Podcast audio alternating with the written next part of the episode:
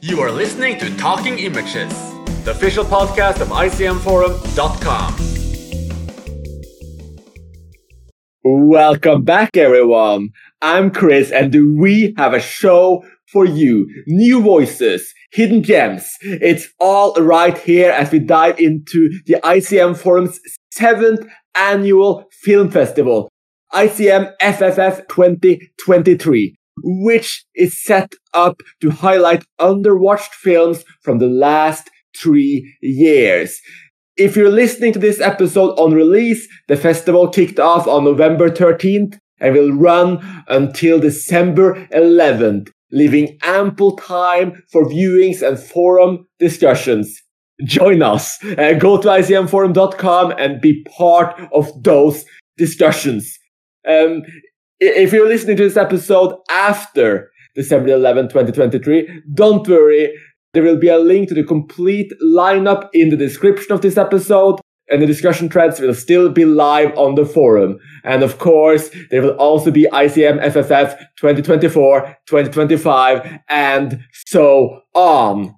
Anyways, I'm really excited for this episode as we'll dive into each of these 10 Underwatch gems in our main slate and also do highlights uh, for our 10 other slates, and each with a selection of four films. So we will not have time to cover all of them in detail, but we'll uh, them up after, uh, shall we say, the main course. So, as I mentioned, we have new voices joining uh, the fun. This is an all programmer episode. I'm a programmer. My regular co-host Tom is a programmer, and we managed to talk two of our colleagues into joining Talking Images for the very first time.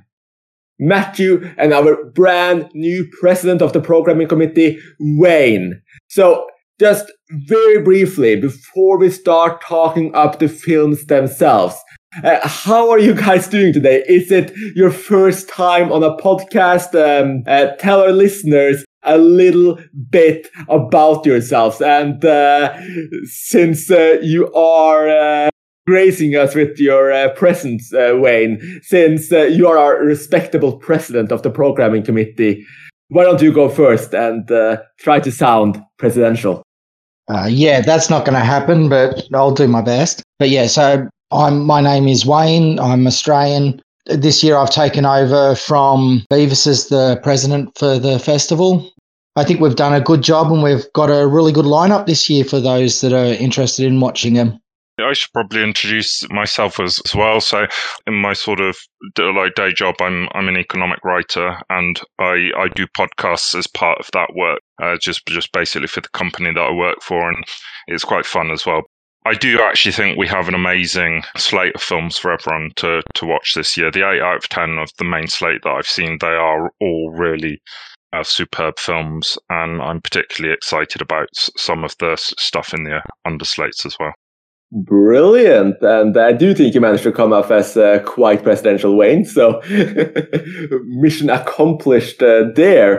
And it's, uh, it's good that you are, you're aware of what to expect Matthew. Oh, and uh, Tom, uh, do you want to see, say hi as well? Uh, just so any new listeners are not suddenly taken aback by the appearance of another British accent.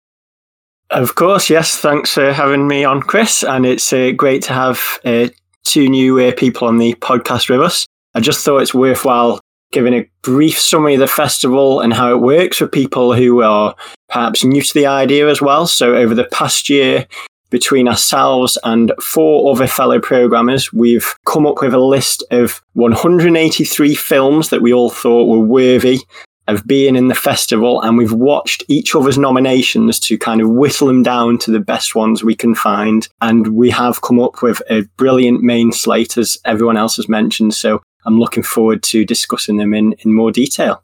Here's Tom, and uh, with that, we're off to the races. And uh, why don't we start with our centerpiece?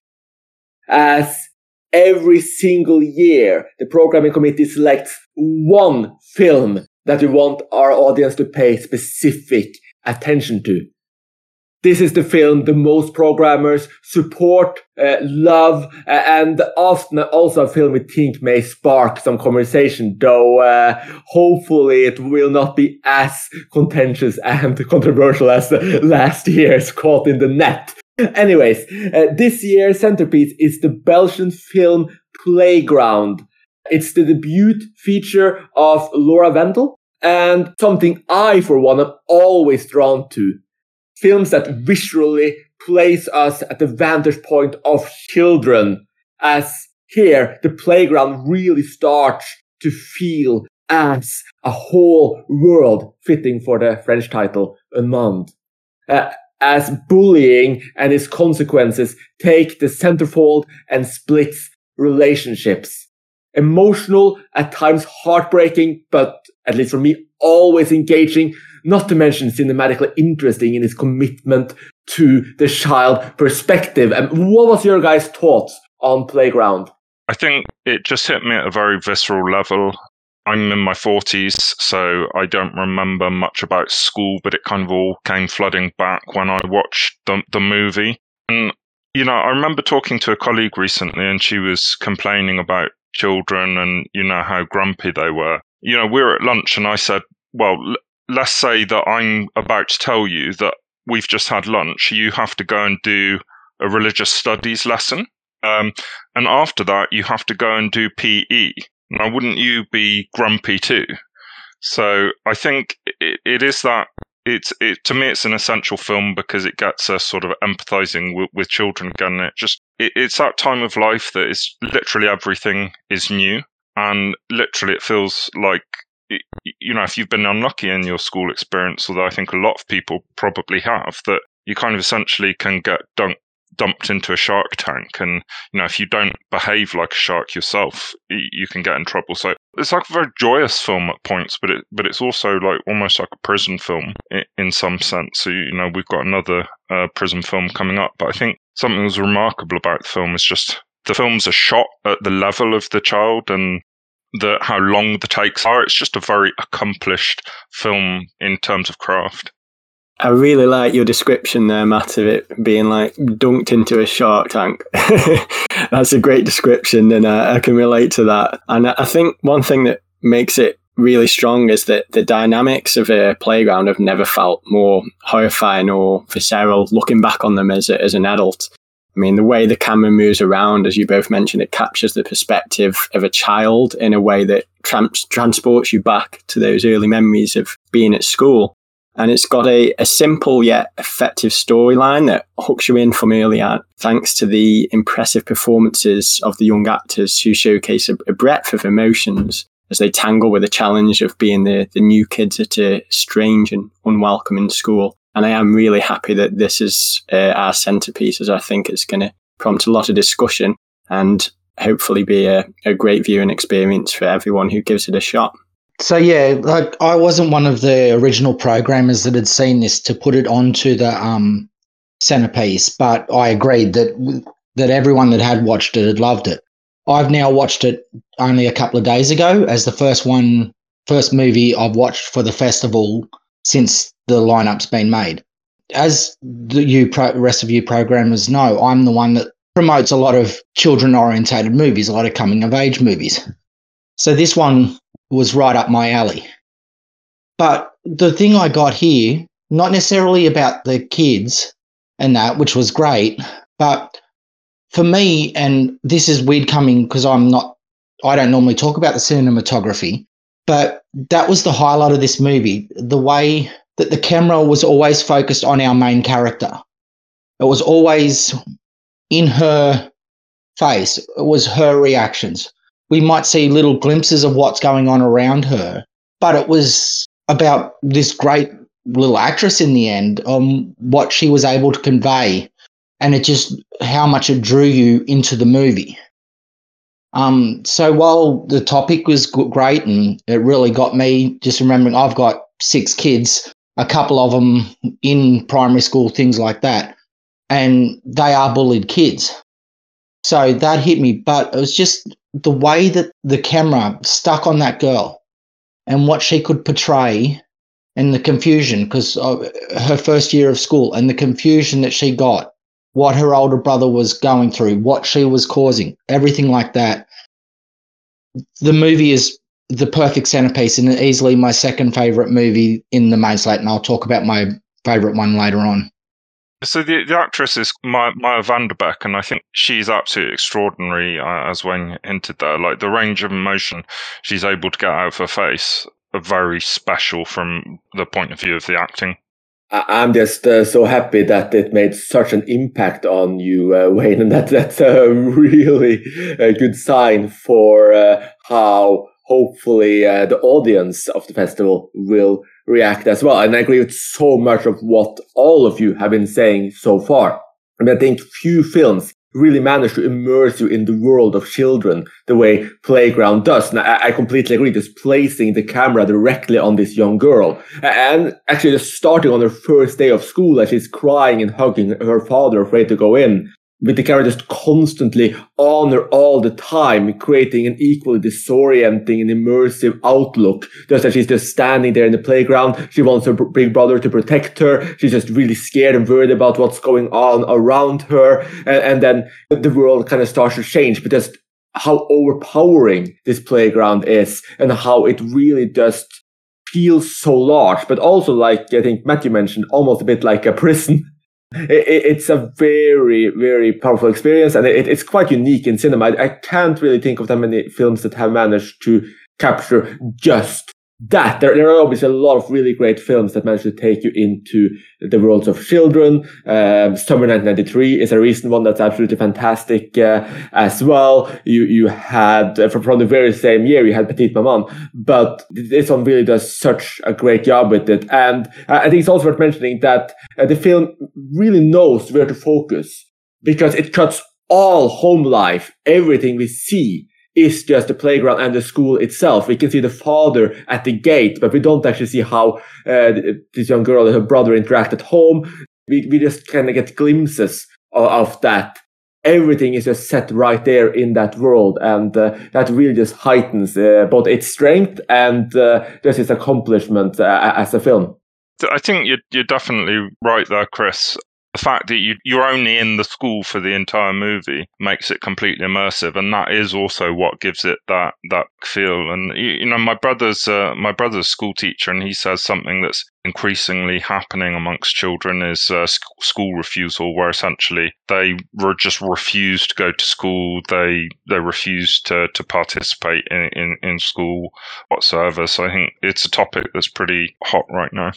Yeah, um, I agree with that refusal to go to school. My 11 year old daughter, for example, she's school captain, but she's having so many days off just because of one girl with being bullied. So, as I said, like the, the movie w- did hit me in that way because of that. Yeah, I'm absolutely in agreement. It's such a big issue at the moment. The one thing I'm worried about now is that we're all in so much agreement about about this movie that it's, it's not going to gen- generate as as much discussion.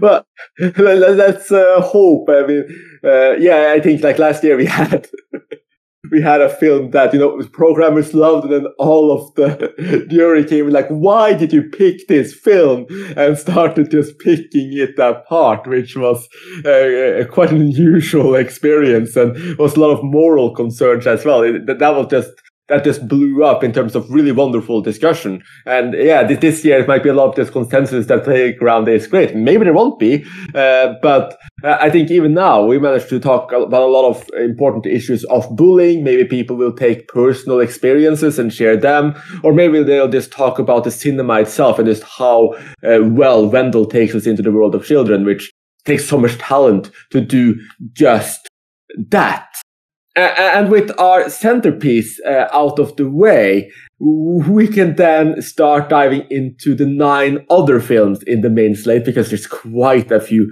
great films there as well and see if we might get into some heated discussions along uh, the way there. And uh, we can go in alphabetical order, starting with Apples, the Greek weird wave film by Christos Nikou set in a world where a pandemic is erasing people's memories. I mean, this dark 2020 comedy could hardly have been released at a better time, but still didn't quite get the exposure it might have deserved outside of uh, uh, cinephile circles. So, uh, what are your thoughts on Apples?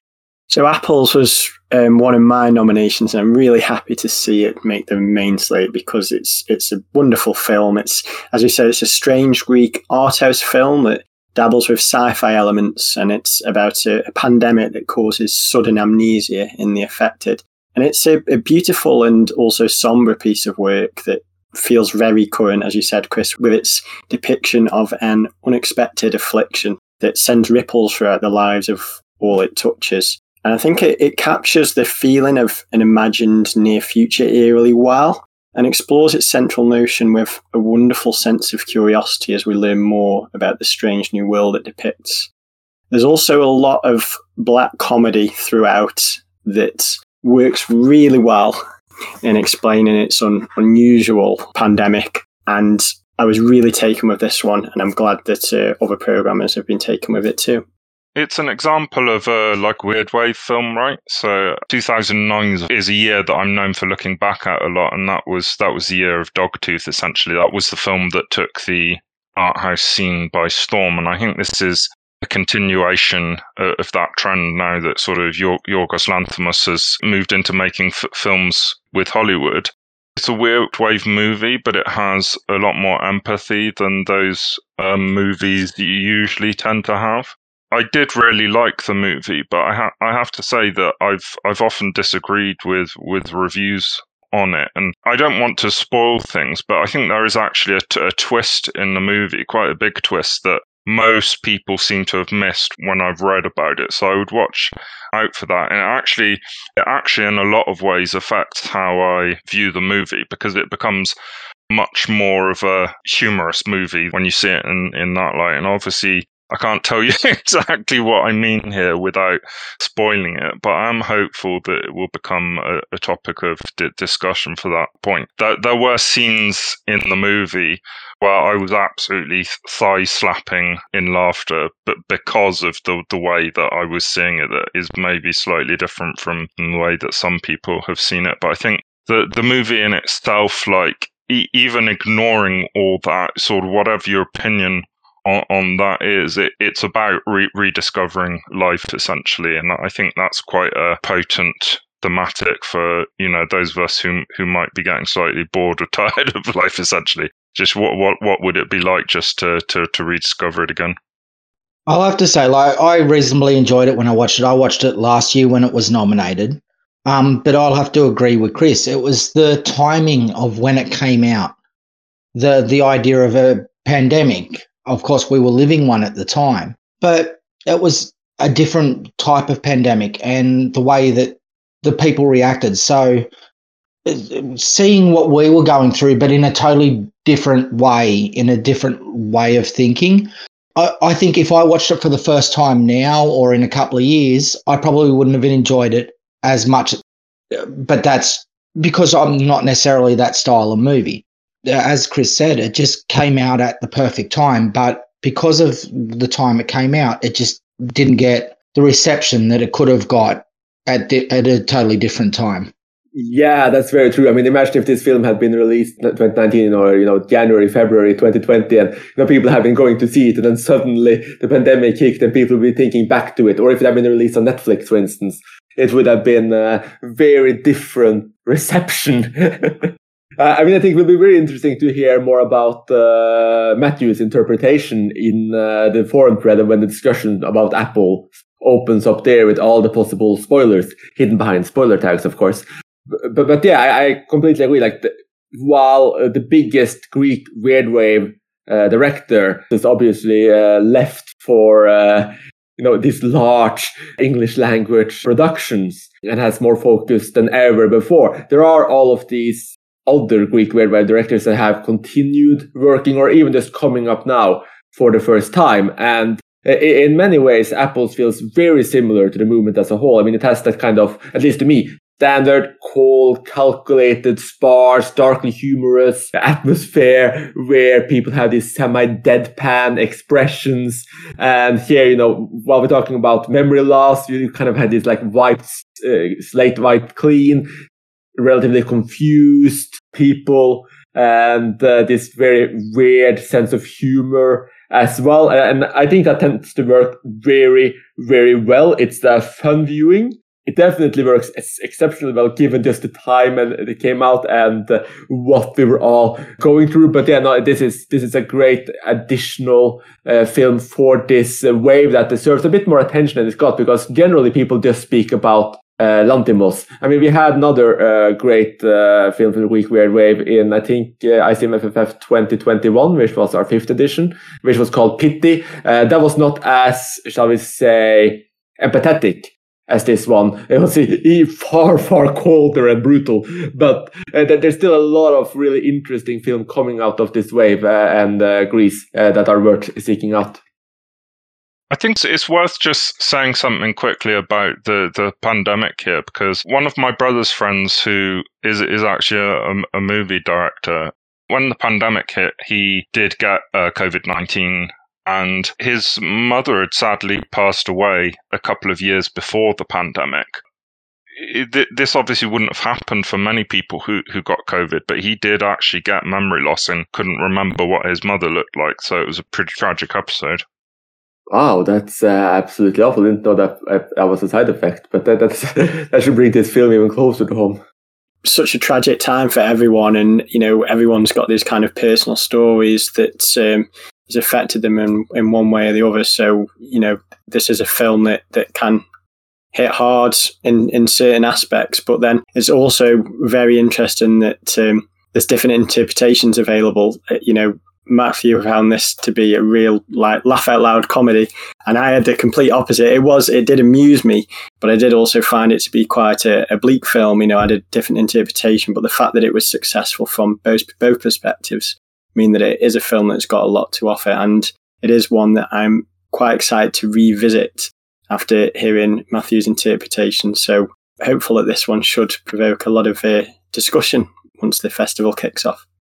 And the next film for that alphabetically might also kick off some discussion. It's uh, Ballad of a White Cow by Maryam Moghaddam and Behtash Sanaeeha, also from 2020, which follows the story of the widow of a wrongfully convicted and executed man who unknowingly befriends the judge who sentenced her beloved to death. It touches on some or a, quite a few of the themes we've seen from Iranian cinema through the last decades in terms of misogyny, and it also ties in with uh, one of our best recent ICMF uh, films, which was There Is No Evil, which also touched on the death penalty. So it, it was a lot of interesting throwbacks uh, for me, and certainly a film that's just stacked up with so many themes for our jury and for the audiences to just dive into.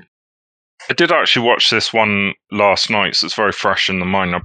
Like you say, there is some interesting material for debates on death penalty and actually some different perspectives that I hadn't seen before. So, so for example, uh, the death penalty in the movie is referred to as a as a human right in um, quotation marks, essentially that as the sort of victim or the family of the victim that it, it's a human right for for you to be able to see the offender punished. I think it, it's unlikely that many of us will sympathise with that view, but it, it's an interesting uh, view that I've I've never seen before. Uh, it's just worth mentioning briefly what Ballad of the White Cow means. There's um, there's a surah in the Quran. It's called Baqarah, if I've got that right, that Muhammad actually were, referred to as the peak of the Quran. You know that it was the it was the best bits essentially. And what what happens in that surah is that a man is murdered, and people want to find out who did it. They go to Moses, and Moses says, "I've had chat with God, and." You have to go and find an unblemished cow. You know, the, the skin of the cow will be unblemished and the cow must never have been put to work. And and if you sacrifice that cow to Allah, you will you will find out who who did the murder. And it, it, essentially, the the point here is that, that it's pretty unfair on the on the cow, right? And the, the overall metaphor is is that the the man who's executed in the in the film is the white cow. It's something that's probably quite obvious for for an audience from the region, but it's worth giving people a bit of background on. Uh, I did think the movie was very strong. One of the things that I worry about is that there there is there is an entire genre of of movies which are depressed Iranian women. You you know, Holy Spider being uh, another one, and they can blend into one another. And I'm I'm I'm not trying to to, to trivialize what what happens in, in, that region. I guess it's another one that we could call it a jail movie, and it's essentially that sometimes society can can be like a prison. And throughout the movie the widow is constantly having people try to control her men essentially trying to control her. I think it's a movie that's also like shot very beautifully and it doesn't insist on itself. It's quite quiet in the way it does that. I think there are two shots that stood out for me. When when she uh, meets her husband in in his jail cell it's just a very bleak in, in environment. And and again, there are two instances in the movie where she puts on a lipstick, which very similar images that, that mean very different things each time that they happen. Sorry, I'll stop gassing on about it now, but I did think it was pretty pretty strong movie. Yeah, um, so yeah, this was actually one of my nominations that made it in this year. I did steal it from, I believe it was Tom's from last year. So my memory is a bit shady on the movie. Even though I nominated it, I did watch it last year. I just know I loved it. But I wanted to go back with on what Matt was just saying. We were having that discussion on those Iranian movies. The genre does blend together a bit, and he made me realize that that is the case. This is one of the more powerful versions of those films I've seen.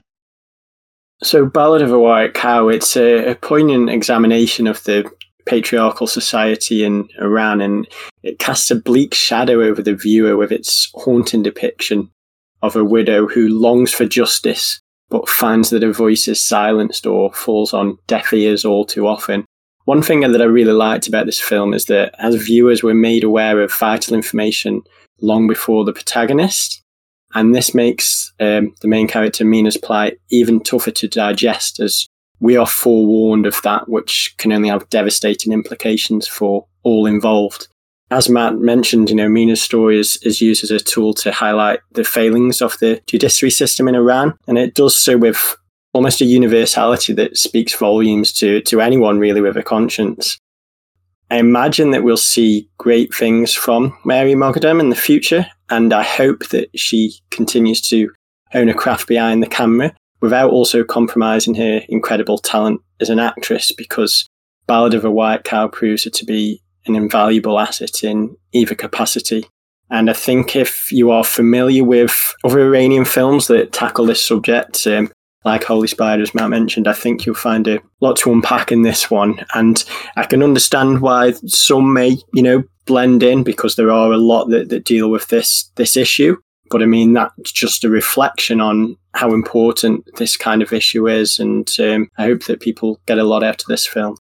So Tom sort of just summed up what I was trying to say about um, moving on to the other part about the director about Maryam. I would I do want to point out uh, something that we've done as programmers over the last few years, and I've been probably the spearhead of that is more representation of female point of views, female directors.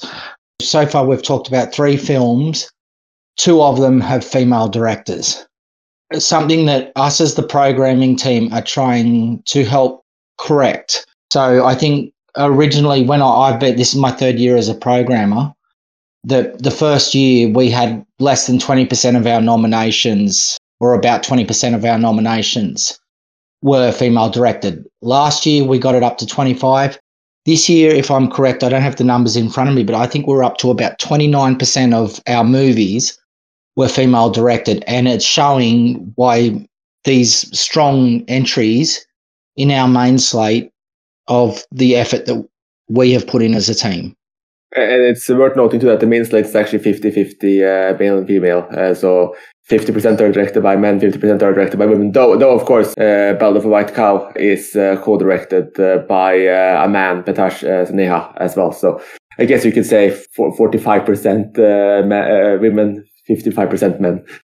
And uh, moving on to the next film, which also looks at misogyny and women's place in society, but in a much more uh, luxurious and, uh, shall we say, royal setting. Um, I- am talking, of course, of Marie Kreutzer's Corsage, starring the excellent Vicky Krieps as Sissi, the still famous and adored Empress of Austria-Hungary, but at an older age than what most films places her in at the terrible age of um, uh, shaking my notes there 40, which is apparently the average age at the point of this film, as the doctor points out to her. Uh, the film plays rather fast and loose with history, uh, and instead, instead creates a vibrant and rebellious picture of a woman attempting to break free from the role uh, or roles she is forced into as empress. And as a woman, and uh,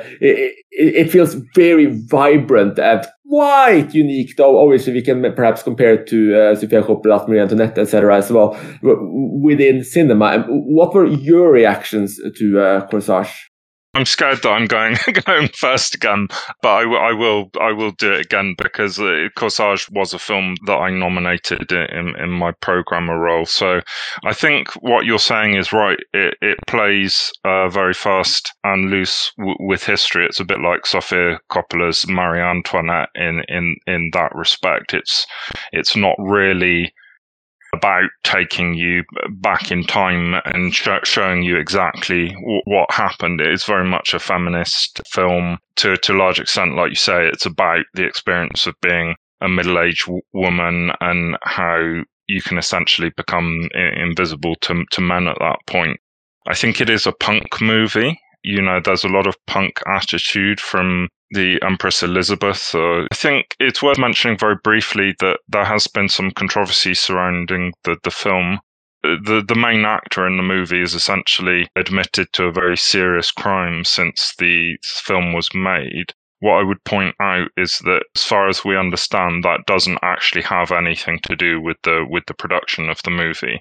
I think in, in Austria, people are now less likely to see the movie because it, it's kind of like watching a movie with, with Kevin Spacey would be in the, the English language world in that your mind would be on things that were happening off off screen. It's obviously a much bigger news story in Austria. You know, I think sacrificing a feminist film on the back of, you know, would be the wrong thing to do. I think one of the things that I really did like about this movie, and it's quite a brave movie to make because so many actresses have played Sissi. You know, Romy Schneider played her many times.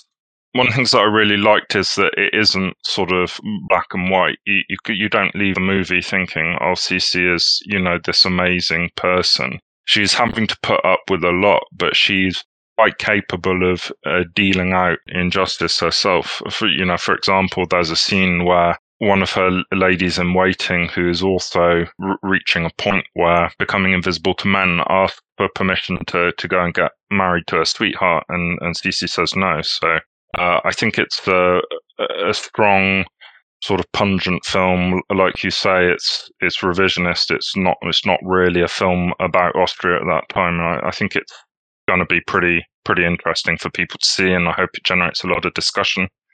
I, I don't have too much to add to this, but the main thing I loved about this film, uh, it's to do with a lot of period ones. It's the effort to put in the period into perspective. I, I felt like I was in the period that I was supposed to be in. The whole production design, the costumes, everything like that. It, it just felt right. That's what I loved most about the film. The the content itself, I struggled with a little bit but the mood is what really got me with the movie. In terms of what Matt was just talking about, the controversy, I've learned about the controversy since then. To me, that doesn't stop me from watching the film. It's putting the art away from the artist sort of idea. And um, as Matt said, this movie has nothing to do with the actual controversy that has been come up now and he's not meant to be a particularly overly sympathetic character either, so that that might have an impact. He's hundred percent not a sympathetic character as well. So if you want to use that when you watch it, uh, by, by all means, go go ahead. Yeah, exactly. That's it. Might help the help the viewing if anything. Like, oh, this guy's even worse than I thought.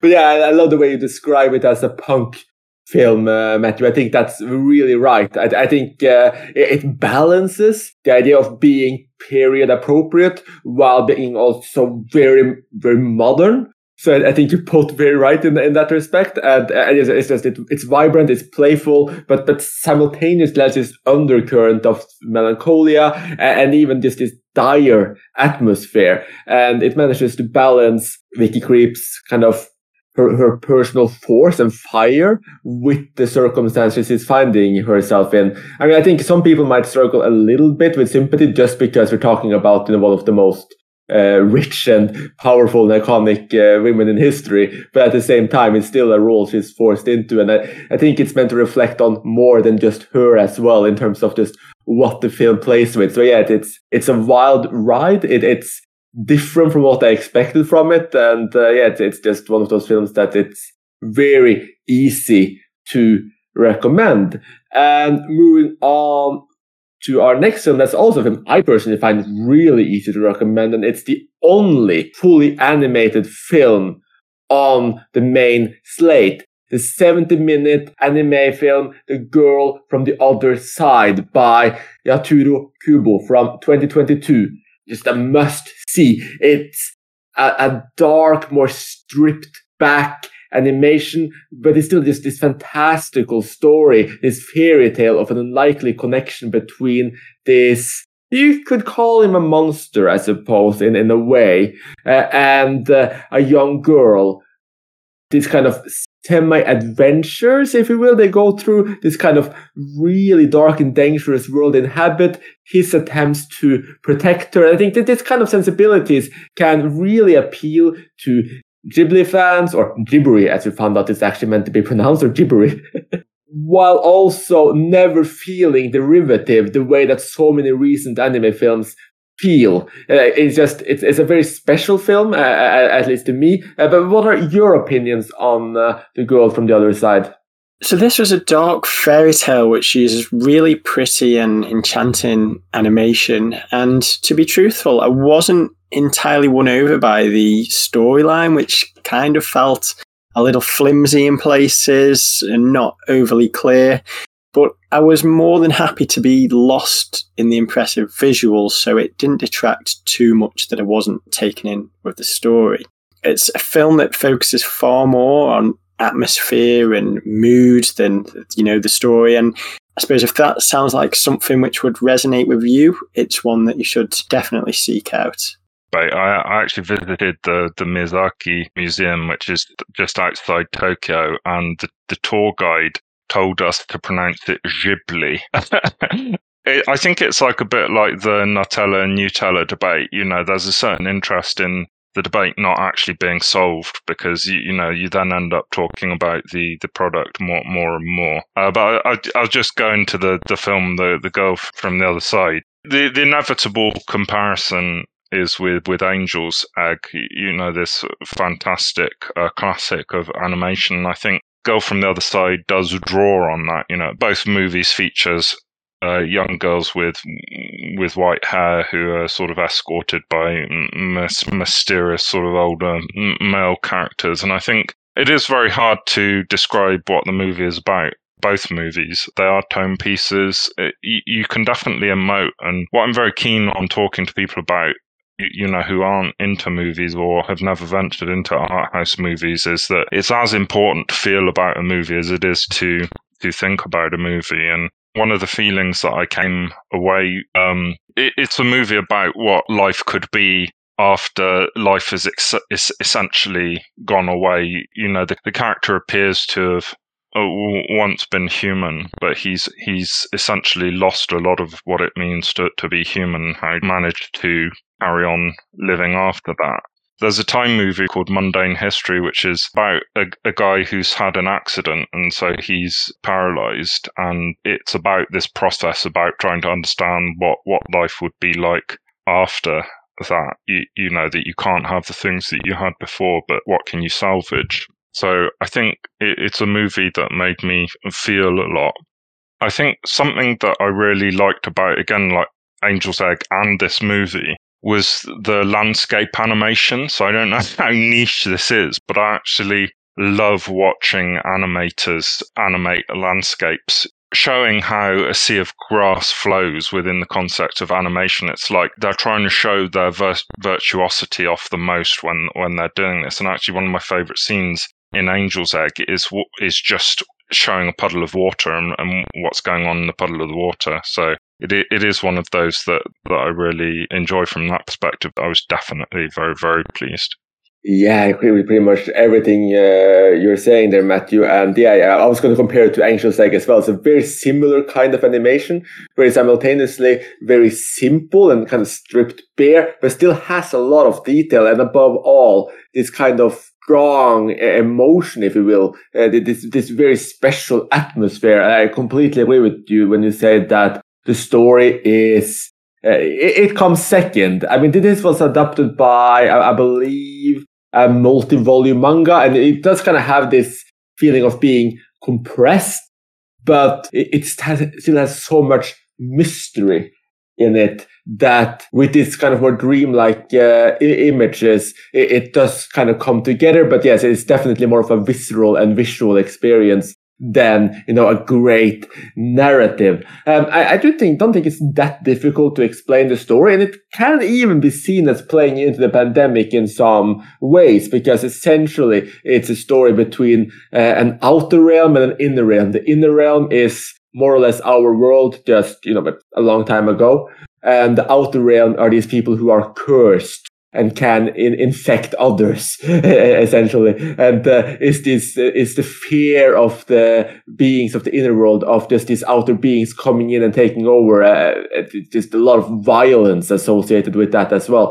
So, so that, that that fit into the pandemic narrative to a certain extent. And when you add a dreamlike uh, narratives and when you just have this fantastical animation and world. I, just think it, tied together very, very well, and it was uh, a special film, even though, like, if, if it, like you say, it, it, can very easily be seen as closely connected to Angel's Egg.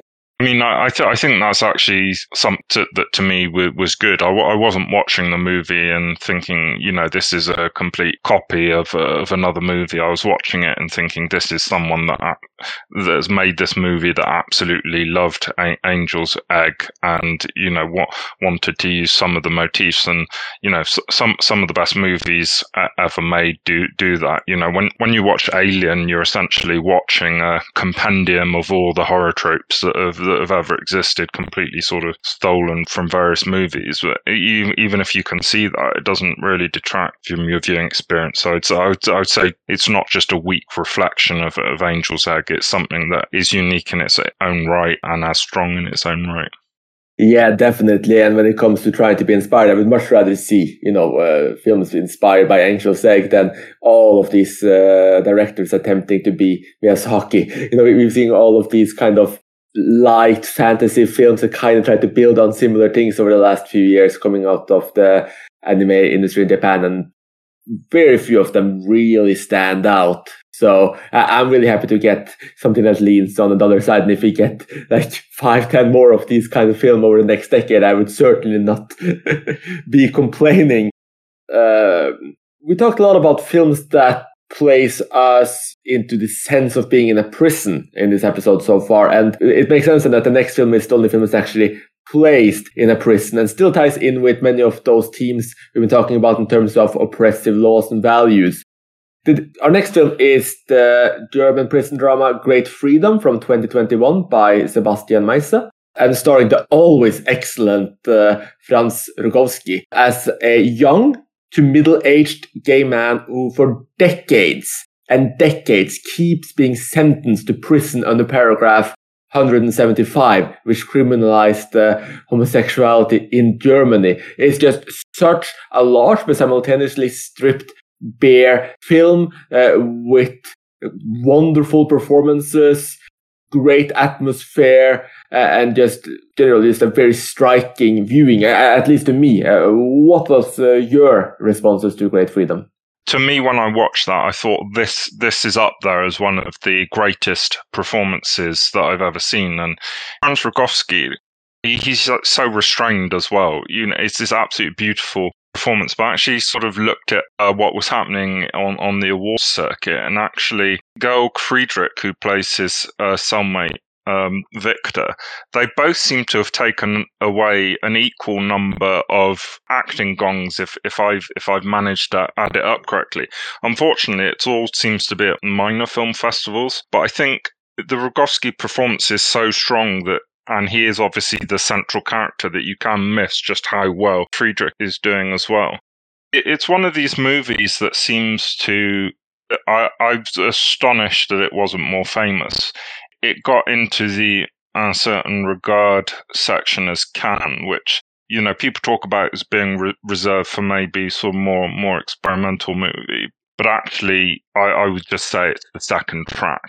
The list of films that they think weren't quite good enough, they tend to put in Un Certain Regard, and it seems a great pity that that, that happened. And it seems surprising that so many people haven't seen it. That we could actually nominate it for this festival because we're trying to show lesser known films. And actually, if I was to point to one film in this festival that I actually thought had, you know, great greatness credentials, you know, I think there there are several movies in here that are, are on my favourites list, but I do actually think Great Freedom is a great movie.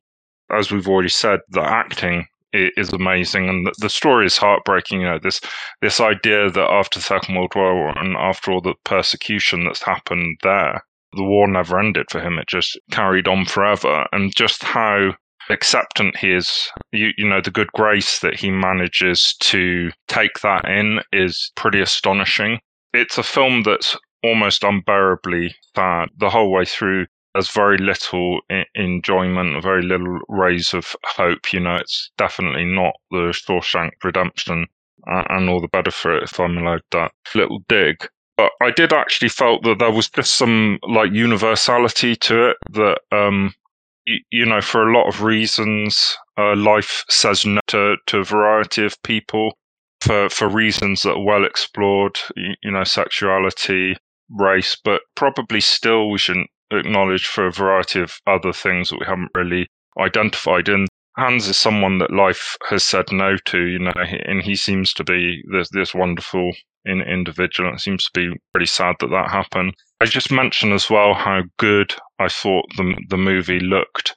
It did actually remind me of uh, one of my favourite paintings, which is hanging Cardiff National Gallery. It's a Burne Jones painting. I think it's called Strife, if I remember it it's a painting that I spent like half an hour looking at because it is so horrid.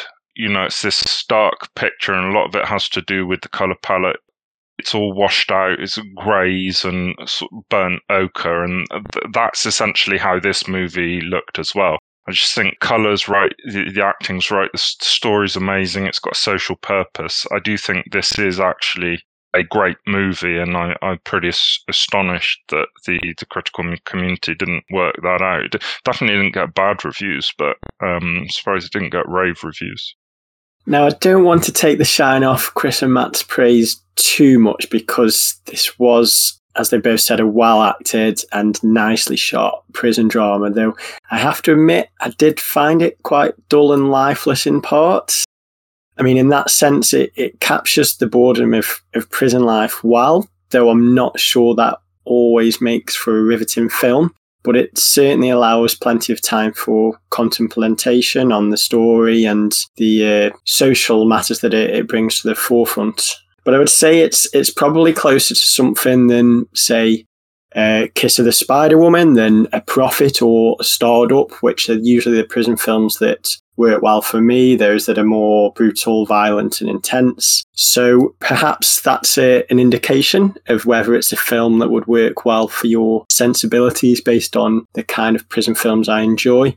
And as it is, it, it's a film that I suppose I appreciated more than enjoyed the you know the crafts there it looks great but it didn't really resonate with me on a, a personal level and i wasn't really invested in the, the characters or the story, but I can see why others regard it so highly. So definitely an, an interesting one to take a look at if you're intrigued by more slower, brooding kind of prison films. Yeah, I can see why you came to that opinion, Tom, because yeah, it, it is a relatively quiet, very slow burning and restrained look at uh, life in captivity. Uh, one of the things I really uh, enjoyed the most about it, or which captivated most about it, is actually how it strips away everything but the prison walls. And there's just so much sorrow and melancholy throughout. But like you mentioned, that also leaves a lot of room for this kind of slow contemplation of what's going on around them. And that might not be everybody's uh, cup of tea. But but I think there's just so many powerful images and this powerful underlying sense of claustrophobia and misery. Like you have this lead character who's essentially it's worth noting he's taken there in, the, in a I think I'm not sure if it's very first scene, but he's taken directly from a concentration camp where he was locked up for being gay, and he's just as soon as the, everything's liberated, he's moved into a regular prison because it's still illegal in Germany to be uh, homosexual, and it's just there, there are a few scenes shot, like you have a courtroom scene, for instance. There are these few scenes shot outside of the deal, but the only real sense of time changing as we're flipping through the narrative is that, you know, his hair gets a little bit grayer, his face changes a little bit, but it's just like he's in there for decades with some periods outside, but essentially just always sent back. And it's just actually that was a slight negative for me because it was a little bit disorienting just when we were at some points. But it, it also just hits so well that he's just in this never-ending cycle, uh, and he just becomes a prison rat. Essentially, he doesn't understand how to live outside. He just keeps being sent back and back and back. I, I would also like to just agree with Matthew that George Friedrich he is fantastic as the as Victor, a, a criminal who's struggling with uh, uh, drug addiction and a lot of inner battles. I think is an equal to Rogowski, and uh, I, I, think that's also why I well the only reason why I really highlight uh, Franz Rogowski in the in my intro uh, for the film is just because he is just such a well-established, well-known, fantastic actor at this point. I think George Friedrich is a surprise here that he actually rivals him, and in some cases even outstages him. And it, just it's really worth seeing for these two performances, and there's other powerful performances in it as well. I also thought the film was really interesting uh, in that it revived its kind of semi now probably old fashioned uh, plot device of just this unlikely friendship blossoming between a bigot and a persecuted minority, if you will, where you have George Friedrich who's a bit homophobic. He, he's, he's very hardened criminal, uh, but you know they still start to get along, and this really close relationship forms between them, and as they kind of come to these mutual understandings, uh, and that that's just also just wonderful to see. So I think the film has a lot going on. I think it's very powerful. It, it shows its oppressive system of the jail. But yeah, no, it, it, I can see why it could be a little bit too slow for some viewers for sure. I think, Chris, what you said about m- melancholy w- was interesting, and maybe why some people uh, will will enjoy the movie less. I remember actually watching uh, Lars von Trier's uh, Melancholia in the cinema and sitting there absolutely transfixed because I think in my sort of teenage years and 20 years, I did suffer from that type of de- depression called, called melancholy, which is quite ruminative. It's, it's different from a lot of other t- types of depression. I remember speaking to someone else who'd also like suffered from a, a melancholy type uh, depression and they had also been transfixed by that film. And I, I sort of wonder if that is a, is another thing about th- this movie that anyone who's suffered from a feeling of m- melancholy or particularly that their life isn't isn't going anywhere because because obviously uh, Hans's life isn't isn't going anywhere. I think maybe maybe people in that bracket might might be able to uh, form some more connection with the movie. I do think it is worth un- underlining Franz Rogowski's performance because I very rarely make lists of actor performances. It's not something that I focus a, a lot of my thought on, but I did think that this was one of the great performances, and I will I will be coming back and watching this movie again because of it. Yeah, that's that's a powerful sentiment, and that that's po- quite possibly very true. Uh, but it might also then be a bit good to change from these more dreary and darker uh, melancholic films to what I would describe as the only all-out comedy without any clarifying adjectives on the main slate. I, I, know we can say that Apple is a dark comedy as well. We have a film coming up a little bit later that is arguably a black comedy too. But in terms of just all-out crazy fun, there's no pure comedy on this slate than uh, Ingrid Sve uh, Ninja Baby from 2021.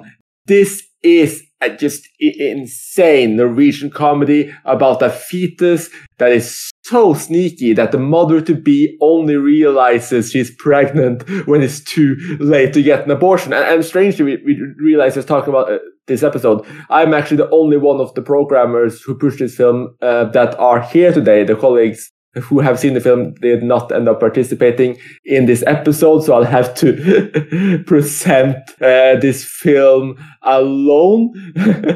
but it, it's a very unusual take of the unwanted pregnancy trope because essentially the mother she does not want this baby. She's forced to uh, carry the baby to term after repeatedly screaming at the people at the abortion clinic it fits into a lot of the tropes we're seeing coming out of Norway these days with this kind of wayward 20 something woman who's kind of like in a state of not quite sure what she wants to do uh, with her career, uh, but she has some artistic leanings.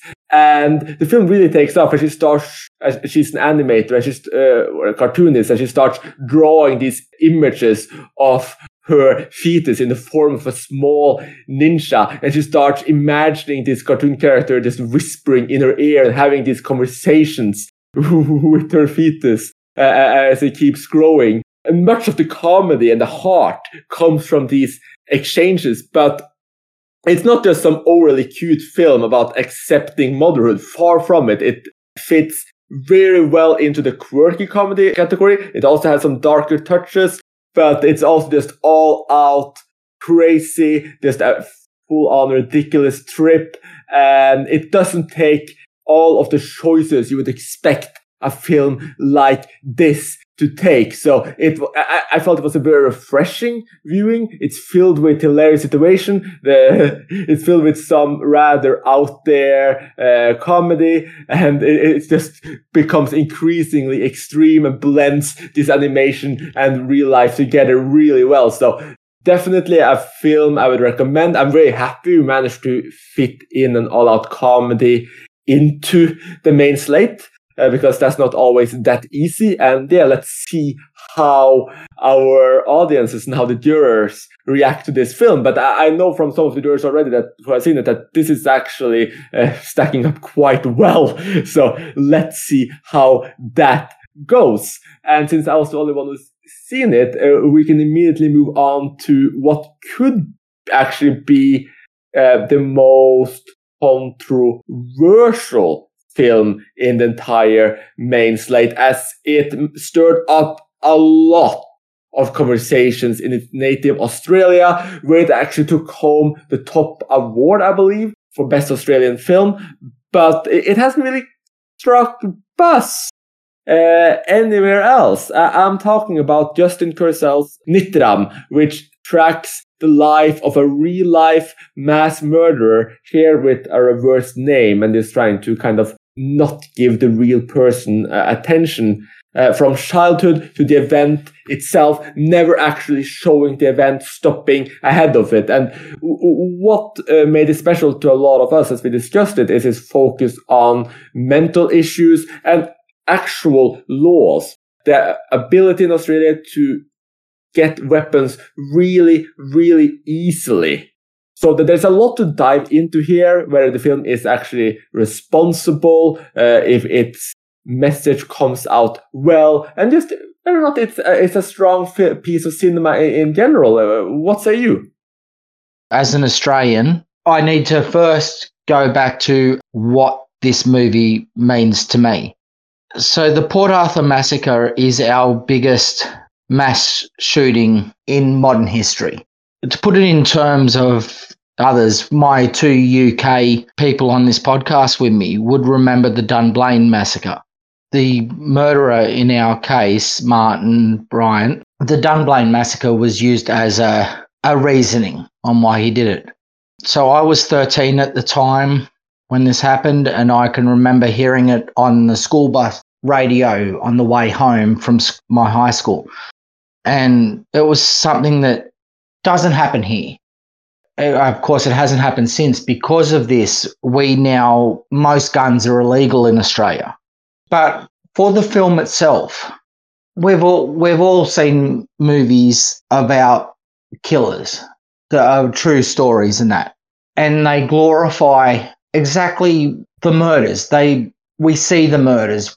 This movie is so different in the fact that it is all about why how everyone perceives why he did it. The the motors themselves are actually carried off off camera. We hear the gunfire and that. But it's as Chris said, that it, it's all about his mental issues. It is exactly what led him to do it. And it, it's a good character study on a unique person in anyone's society. Yes, it's controversial in the fact that it is about a mass murderer and one of Australia's worst criminals in that sense. But instead of looking at what he did, it shows the, the mental illness that he had. I absolutely 100% agree with, with everything that you're saying my great criticism of media coverage and films about mass shootings in general is that they there's this sense that they're infectious that if you tell these stories the wrong way they can inspire somebody to to go and do something similar. It's exactly what you're saying that you don't focus on the guy's name. You don't focus on the actual incident. I'm actually reminded of a film about a mass shooting from director who's now very famous but this film wasn't famous at the time is uh, Polytechnique by um, Denis Villeneuve, which I actually despised just because it spent so much time on the actual in- incident and it just didn't have any sort of sense of trying to to really understand why why the killer had done what they did. And I think this was a great scandal in, in the media for, for decades, essentially, that the media had been told if you spend all your coverage showing the amount of upset's been caused, you, you know, you interview people that's crying, you show all the police headlights, you show footage of people storming into schools, that someone who's vulnerable and hostile will see that and think that's exactly what I need to do. And Nitram completely avoids all the pitfalls, which it made me enormously happy. It's worth pointing out that if anyone gets confused about the title, that Nitram is, is Martin spelt backwards, and it's also a very neat way of pointing out that he got bullied at school. Um, you know, that's his nickname. You know, not a very nice sounding nickname. I don't know if anyone had you know, nits in their head when they're at school, you know. It's kind of this horrible nickname, and he's someone who's clearly has a lot of learning difficulties. I do think it's an an amazing movie. I was expecting to loathe it when I went in because I thought all of these school shooter movies are, are, ter- are terrible and, and get it completely wrong. Van Sant's Elephant as well, I think is a really weak film that for, for some reason has managed to fare very well with the critical community. But I'm excited that we program Nitram because I think it's a it's a great movie to discuss. And in in my view, and clearly Wayne's as well, it, it deals with this subject in in the exact right way. Yeah, I think you're very right there, Matt. I mean, I, I, think I have some different views than you on some of these school shoot movies. For instance, I, I mean, I haven't seen Elephant in a very long time, but I quite appreciated it when it came out. But I think Nitram handles it in a far more moral and responsible way. I mean, I think a lot of the controversy in Australia about this film was that there were people who thought that any film about a killer immortalizes that killer, they prompts them up in some way. And I don't think that any killer who you know, committed mass murder with the urge of being immortalized would be in any way pleased to see a film such as Nitram made about them. Because it, the way they show Nitram is just as this mentally unstable, vulnerable child to man who's a challenge to his parents and a danger to those around them. and, and, even in terms of sympathy and empathy, I, I, don't think the film ever even tries to get us to warm up to Nitram. I mean, I, I never did. I, I think. I think it keeps us rather in a state of consistently being worried about what he might do because the film it's very very clear that something could happen at any point. And uh, it's kind of underlying just how is this man not getting the help he needs? How is this man able to access guns? Those are the kind of issues that the film is very, very clear and careful in portraying. I mean, another shooter film I thought was handled in a very interesting and moral way was Utøya 22. August, which and uh, which is on um, focused on a tragedy quite close uh, to my heart because I'm Norwegian and it was a very large amount of Norwegians killed in that shooting. And that, that simply shows to not show the shooter at all and just focus on the victims entirely and, and uh, their, their horror. Uh, but this one, which, which also has moral implications that, you know, you shouldn't even show that, some people would argue.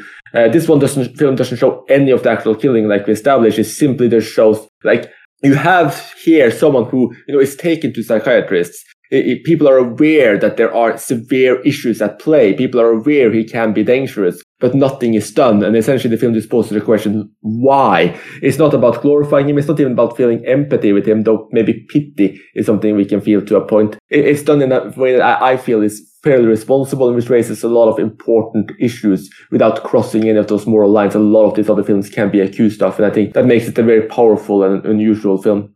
I just wanted to point out, like, we're talking about how easy that it was for um, Martin for Nitram to get guns, and I pointed that in my little bit before. Was this particular shooting was the whole reason that Australia has the gun laws that it has now. Our government reacted from this and made it so much harder to get guns that the, even our farmers, which is our lifeblood, had to hand in all their guns. They got paid. The, you know, they handed in for money and the government paid out millions of dollars to buy back the guns. Um, and so while this movie is so well made, for me being the Australian, it is such a special thing that it took so many years for this to happen that a, a movie like this to come out and it means so much the most of the controversy is in the state it happened in Tasmania. It's a little island just below us. It's one of our six states. Tasmania itself denies the movie completely. Like it was shown in only a couple of cinemas there. Yes, it won our national award for best movie and all that, but that whole state will not show the movie now. I think it's fascinating to hear Wayne's perspective on this movie, and it's always interesting to know that films about crimes that are close to home, how, how they can hit so much harder. Um, so I don't really think I have much more to add because you guys have kind of summed up how impactful the film is. I'll, I'll just add some more about the, the central performance from Caleb Landry Jones. That's nothing short of impressive. He's, he's brilliant here. His brooding portrayal of this twisted individual makes for a riveting experience. I don't think I was as taken with the film as the rest of you. I did feel a little shortchanged by the ending, but director Justin Kurzel is clearly focused more on the build up, which we've obviously all discussed. That is not necessarily a bad thing. It's good to have a different take on these kind of crimes, and it makes for a very fascinating uh, character piece here. Yeah, and just before we move on to, I would just like to say, like, we talked so much about the controversy and how differently this film uh, captures this kind of, of event that uh, we didn't even talk about it that much as cinema. I mean, it's uh, many ways it's kind of stripped back. There's a lot of handheld camera movements that really just puts us into a state of uncertainty and, and creates a lot of eerie atmosphere. And then, like you mentioned, like the central performance is great, but then you also have Judy Davis, who, who delivers one of the best performances of 2021 and in recent memory as his mother. I mean, she's absolutely phenomenal. And there's a lot of other strong performances in the film. So uh, it, it's a powerful work in many ways, but it's also just a really, really accomplished uh, piece of uh, cinema uh, all uh, across the board. So uh, hopefully our audience members will be drawn to that. Uh, our next film is possibly the most colorful and visually striking film on the main slate. Uh, it's uh, Daria Woszek's The Press Realist Tale on Menopause, uh, called Marygoround, which combines art house and cult aesthetics into a crazy and bloody package as we follow Maria, a 50 year old ultra religious virgin whose changing hormones makes her want completely different uh, things in life, shall we say. uh, this was a film we were talk- really struggling. Like, if this had not gotten into the main slate, we were really struggling of where to place it. Would it been in the cold slate? Would it be art house? Would we just have to fit it into Europe? It- it's a very complex film that gives so many different atmospheres. It's, it's a borderline horror. It's borderline dark comedy, and uh, it's more than this, this kind of deadpan minimalism, and, then all the way it's just almost maximalist. It, it's such uh, odd but also exciting piece of cinema. What were your guys' uh, take on uh, Marygoround? Marygoround is a very strange film, and I'm glad that you brought it to my attention, Chris. It's amazing how unseen this film would appear to be as well, judging from the lack of ratings on, on most film sites. And suppose it's a quirky film, as, as you said, about a virgin dealing with the onset of menopause, and it benefits from great composition and vivid set design throughout. The colours are wonderful. There are even a, a couple of scenes which are eerily reminiscent of The Greasy Strangler, albeit toned down somewhat as the titular character begins the, to hallucinate due to the effects of prescription drugs that are applied incorrectly. And they're some of the standout moments for me. It's a beautiful and striking film with another charming central performance, although it does feel rather slight due to its short runtime. I would have happily watched more. So, I mean, I suppose that's always a good sign. You don't want the film to end, you're enjoying it, but because of its short runtime, it, it does feel slight like it's just lacking that something. But overall, this was a wonderful and a weird experience. And I'm very happy that, that this has made the main slate so we can get some more people to um, enjoy it and uh, have a wild time.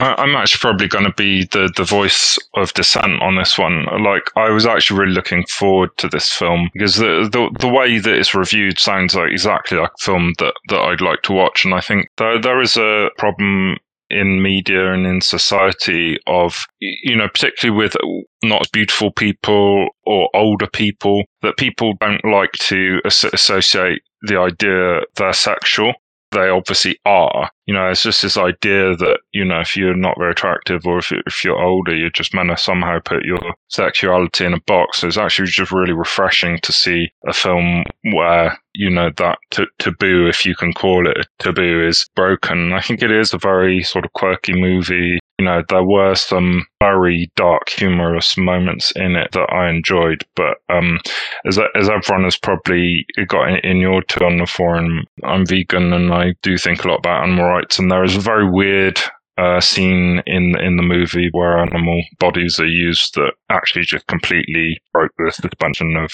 disbelief for me. So you know, I wouldn't expect everyone else to to have the same feeling as me on that, but it was something that detracted a, a lot for, for, the movie for me. And once something like that happens, I can't really enjoy the movie. But I definitely think the themes are very, very important and appropriate to to program.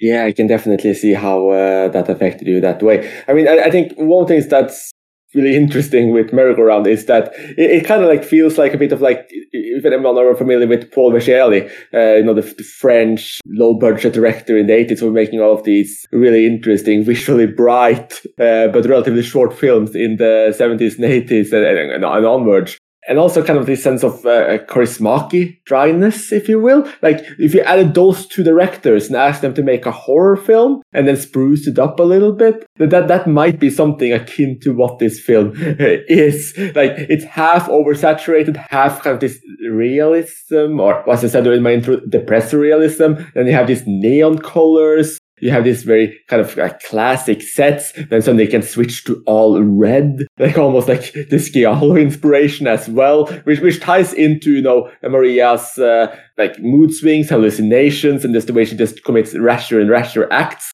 I think it's a very dynamic film in the sense that you just have no idea where it will go. It blends so many genres that it, it always leans into the unexpected. I, I can agree with uh, Tom that the short running time might make it seem a little slight and just this complete mix of different impressions and styles can also make it seem a little bit mixed up but it, it's just so different. And and also on the topic of menopause like how many films are, are dealing with this topic? I mean there's the brilliant film by yvonne rainer from 1990 called privilege but I, I, at least at the top of my head i can't think of anything else. And uh, this one just does it in such an utterly insane way and turns it into a like it's just insane semi comedy, semi horror. It's just unlike most of what I've seen, but also reminiscent of so much. So yeah, definitely one of those films that will be interesting to hear more uh, opinions on.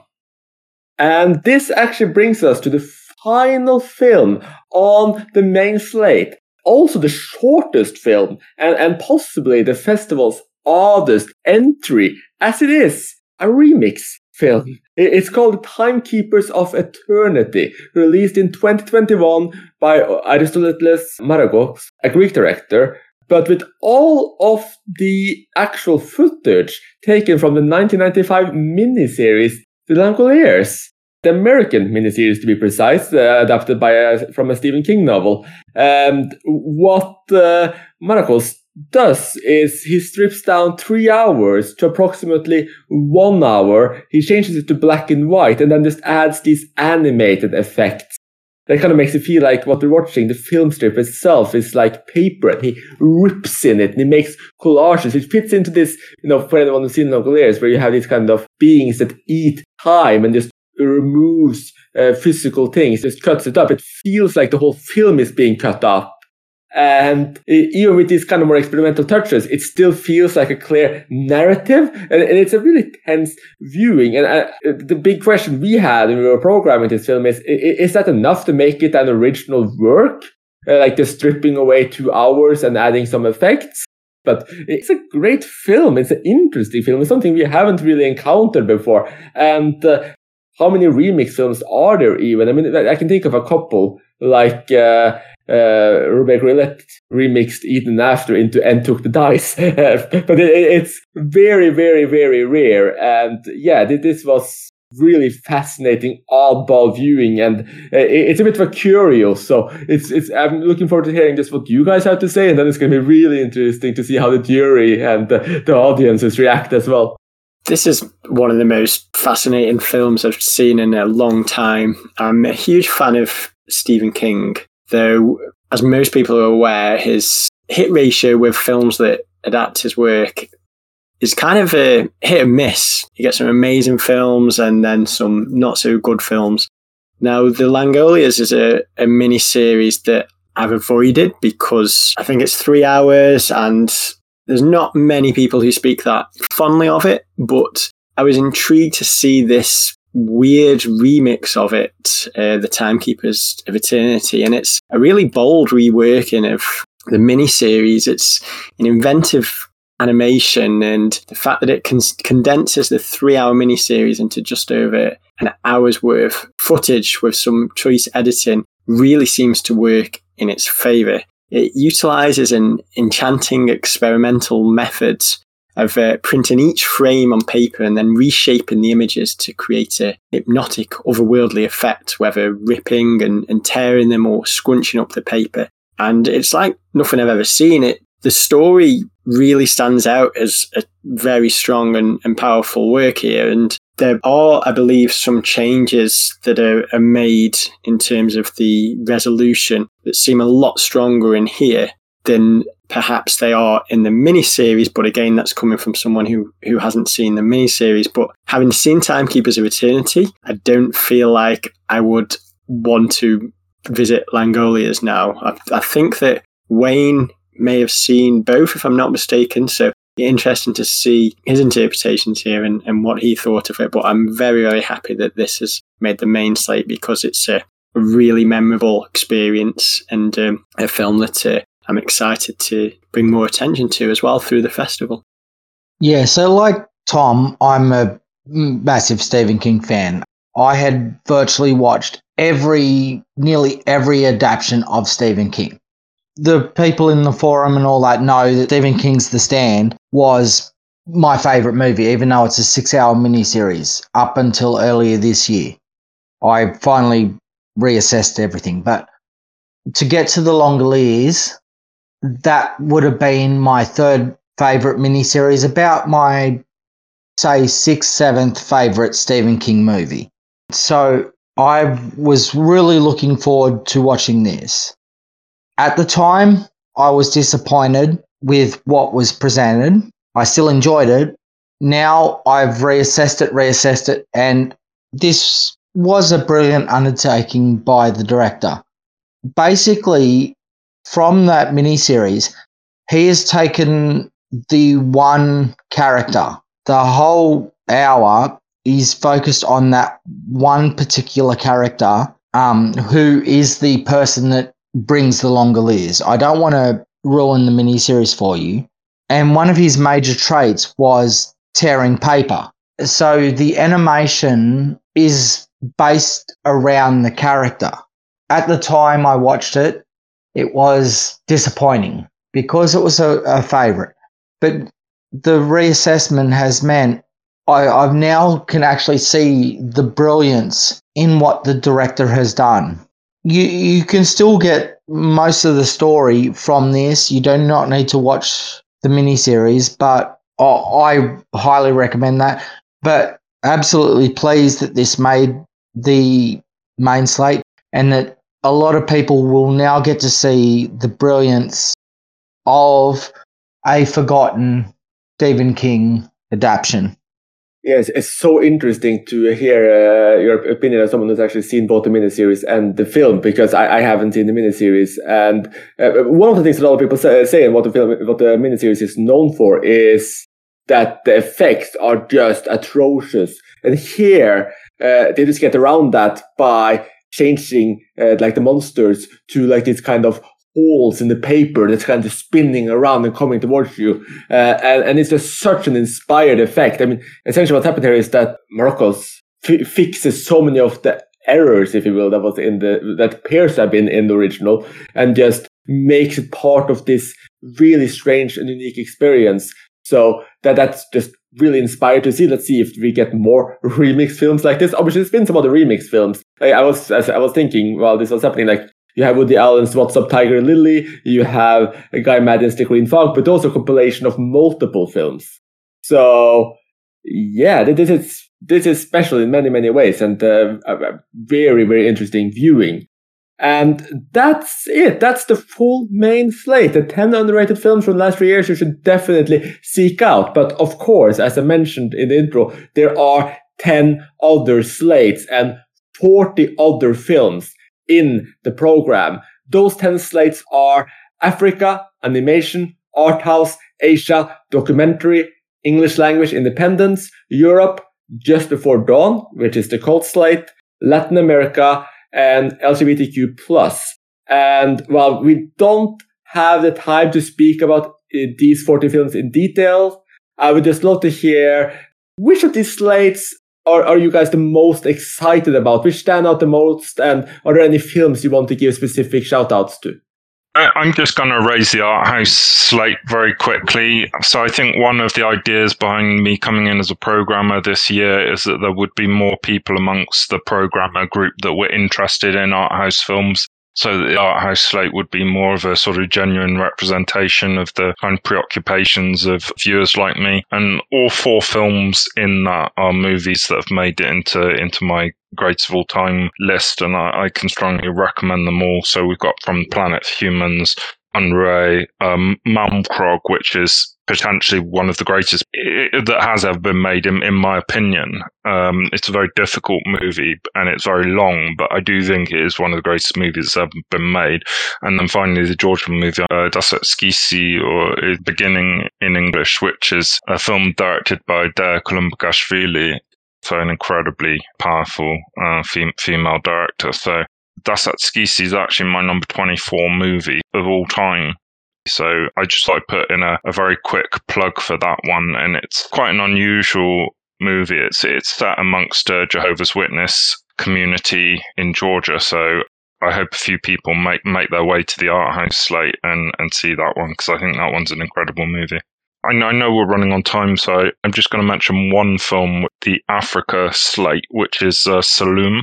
Saloum is essentially a Western made in Africa, but it, it is so far from being cookie cutter. And it's one of these movies where you can just feel the vibrancy, you know, that everyone involved was really into it as a really high energy. And one of the things that is a main criticism for me of contemporary cinema and actually historical cinema is the, is the way that particularly Hollywood treats the subject of revenge. You know that there have been lots of movies, and I, you know, I don't want to call them all out, but there are so many pro revenge movies, and I don't know if anyone has had any experience of revenge in, in real life, but it's an incredibly stupid thing to do. And I think that Saloum is a movie that is a revenge story that deals with revenge in an appropriate way it makes it really powerful, and it's why I wanted to call that particular one out.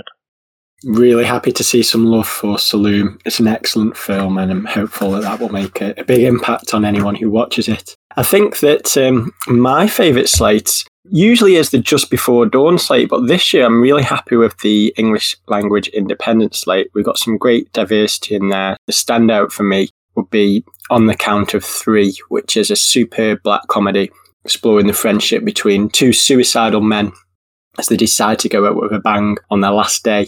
And this is a lot of fun and surprisingly poignant with an awesome soundtrack. Also got The Beta Test, a, a Jim Cummings film, very um, dark, um, black comedy. And there's Strawberry Mansion, brilliant film, very visual about um, dreams. So if you're into films about dreams, you've got to look at this one. And then a great uh, British drama, Ali and Ava, which looks at uh, the relationship between two people. It's a really good film. Overall, I think the festival is excellent this year. There's only a few films I haven't seen yet, and I'm looking forward to delving into the rest of them. So hope that everyone enjoys what we've put together. I'm probably going to take a little bit extra time with these, but I want to just bring out a few slates. I'm not necessarily the movies, but the slates. Um, I'm going to start with Africa. I've been a programmer for the last three years, and one of the slates I'm most proud of is the African slate. Me and Chris, in particular, and now Sol, the last two years, have been the main proponents about this slate. It didn't exist before I started and we've brought this out again. We have got a great slate. Ashkal, Saloum, This Is My Desire, and Night of the Kings. Great representation for a, an area that isn't just not normally seen in, in cinephile circles. Like Tom, the Just Before Dawn slate is one of my favorite parts. And the movies that we have, Mona Lisa and the Blood Moon, great independent movie. Two Witches, a great um, independent American horror. Incredible but True is unfortunately is the only one I haven't seen so far. But an ideal host, just a very interesting. It's the only other Australian movie. Of course, I'm going to stick up for those movies. The LGBTQ. I'm a cis male with a wife with kids this is not my section, but it's one I've been the most proud of the last few years because I've helped one of our other fellow programmers push to get this slate as good as we could. Joyland, everyone knows that the Pakistani movie that made headlines this year. The Blue Kaftan, Wet Sand, and Wildhood, all great representations of that. Um, and then just to go back to what Matt was saying with his art house section, Malmkrog, I just want to highlight that one particular movie. In my three years of being a programmer, that is the most controversial movie between the programmers that I have seen. For the art house crowd, it is one of the best movies they've seen. For those like me, like fellow programmers, Sol, I believe the same for Tom. It's one of the least favorite movies we've seen in this whole process. It is, it is a movie that needs to be seen, and it is probably the movie that will make the most discussion in all of the slates we have.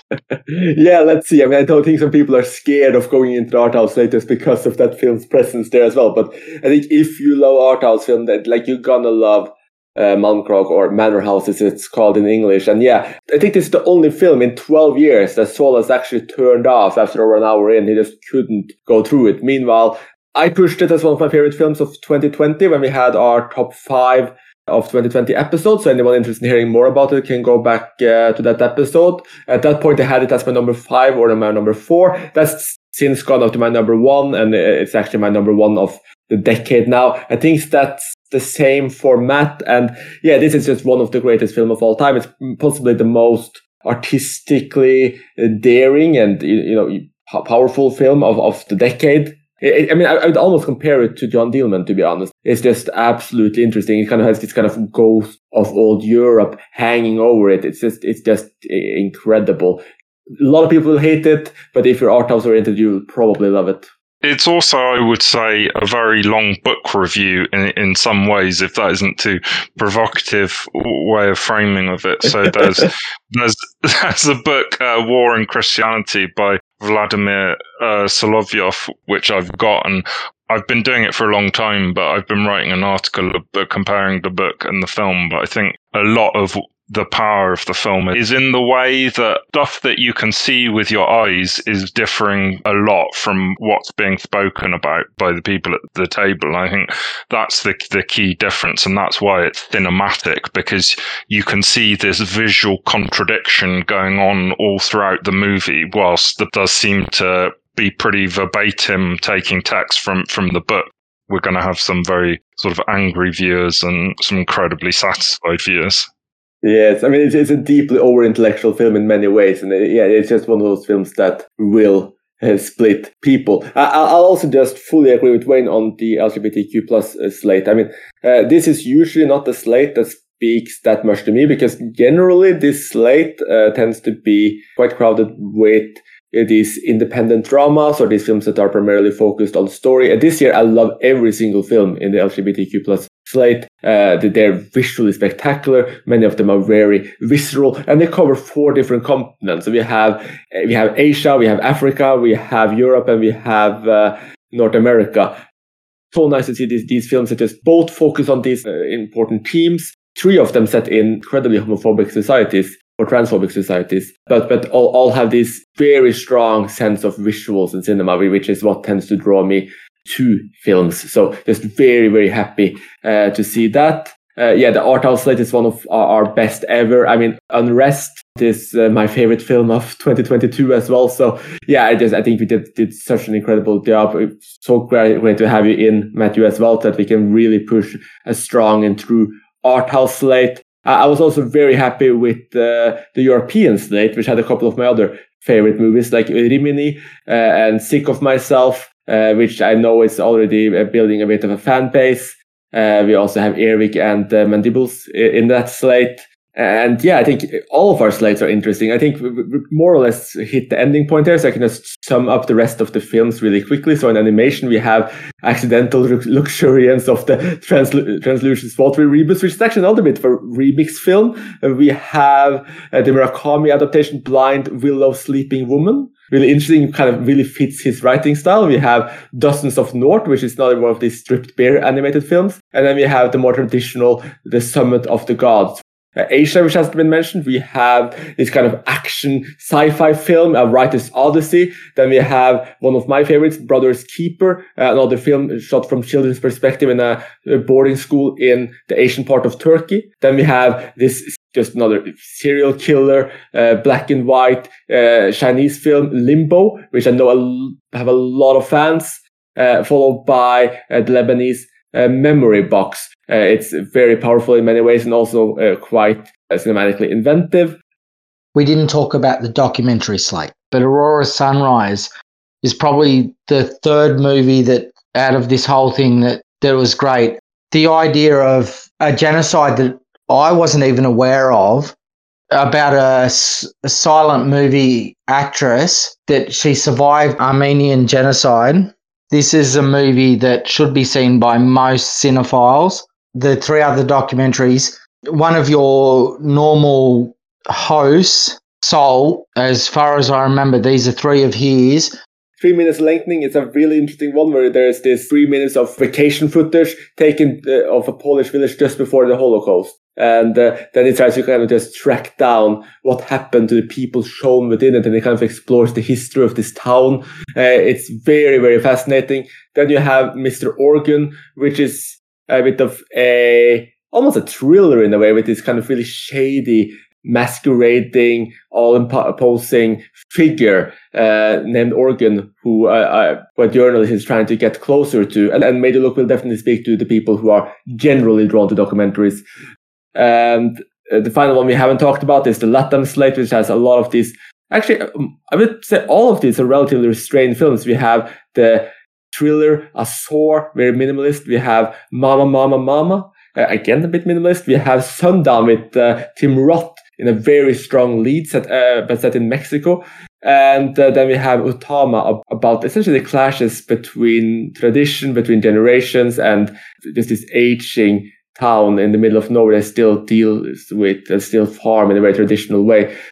I think uh, our entire festival has a very strong lineup. I think there's something for everyone, no matter your taste or your interest if you want to participate in any of the discussions about these films, you can go to icmforum.com. We have threads set up for uh, the individual slates.